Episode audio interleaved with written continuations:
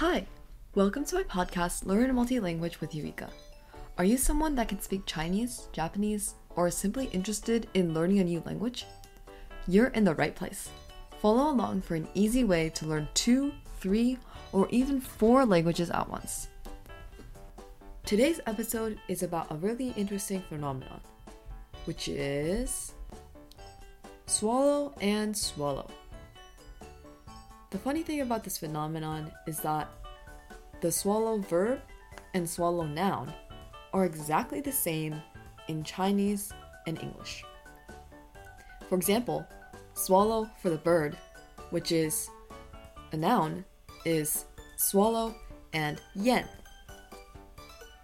Swallow and yan are also the same exact pronunciations for the verb. The verb is swallow in English. And in Chinese, the verb is "yin." In English, this word is swallow in verb form, and in Chinese, this is 咽下去. See how interesting this is?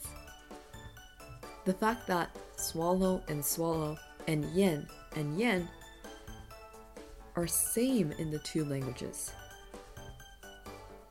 This is honestly such a coincidence.